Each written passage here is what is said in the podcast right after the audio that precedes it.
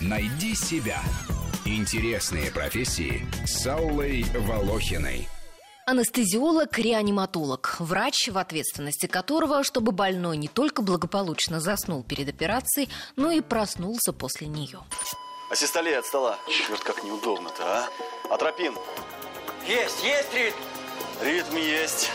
Поехали. Давление 40 и 20. Мы вам человека завели. Друзья мои, пользуйтесь.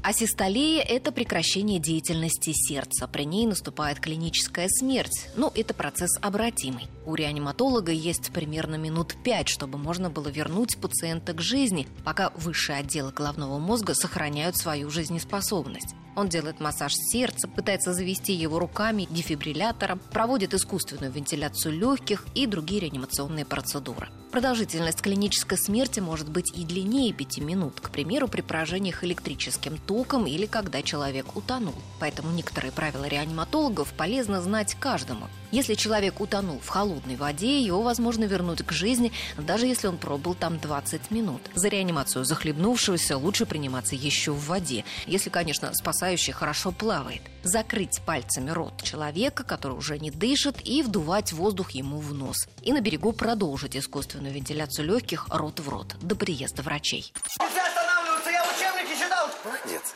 Все Я, учебнике читал, что нельзя останавливаться. Это нехорошо, нельзя. Она упала, не сердце остановилось, понимаете? А нас, нас учили, что нельзя прекращать реанимацию. Анестезиолог обеспечивает безопасность больного на всех этапах хирургического лечения, при том, что этот специалист не ведет прием в поликлинике, не выписывает таблеток пациентов. С ними он встречается непосредственно перед операцией. Врач должен подобрать препараты, которые обеспечат нормальное функционирование организма больного во время хирургического вмешательства и не осложнят уже имеющиеся заболевания после. Для этого он изучает анализы, анамнез и даже психологическое состояние пациента. Иногда больной может утаить какие-то факты, скрыть болезни или забыть сообщить о приеме каких-то лекарств, что может быть важным для выбора препаратов для наркоза. Анестезиологу нужно знать все.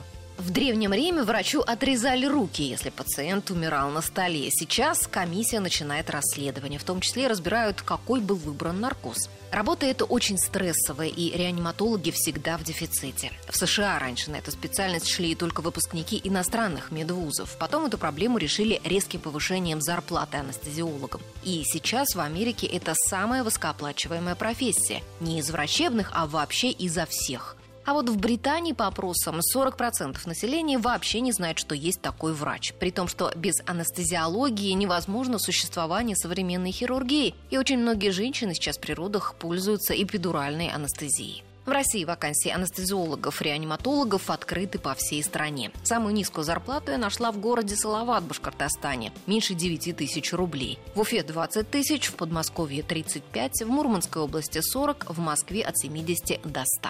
У него обычный обморок. Может, на шатырь? Какой на шатырь? У нее сердце остановилось. На каком этаже реанимации? На третьем. Марья Ивановна, реаниматолога, срочно. Давай, живи. Рубрика об интересных профессиях выходит по понедельникам, средам и пятницам, а большую программу «Найди себя» слушайте по воскресеньям в 12 часов. Найди себя. Интересные профессии с Аллой Волохиной.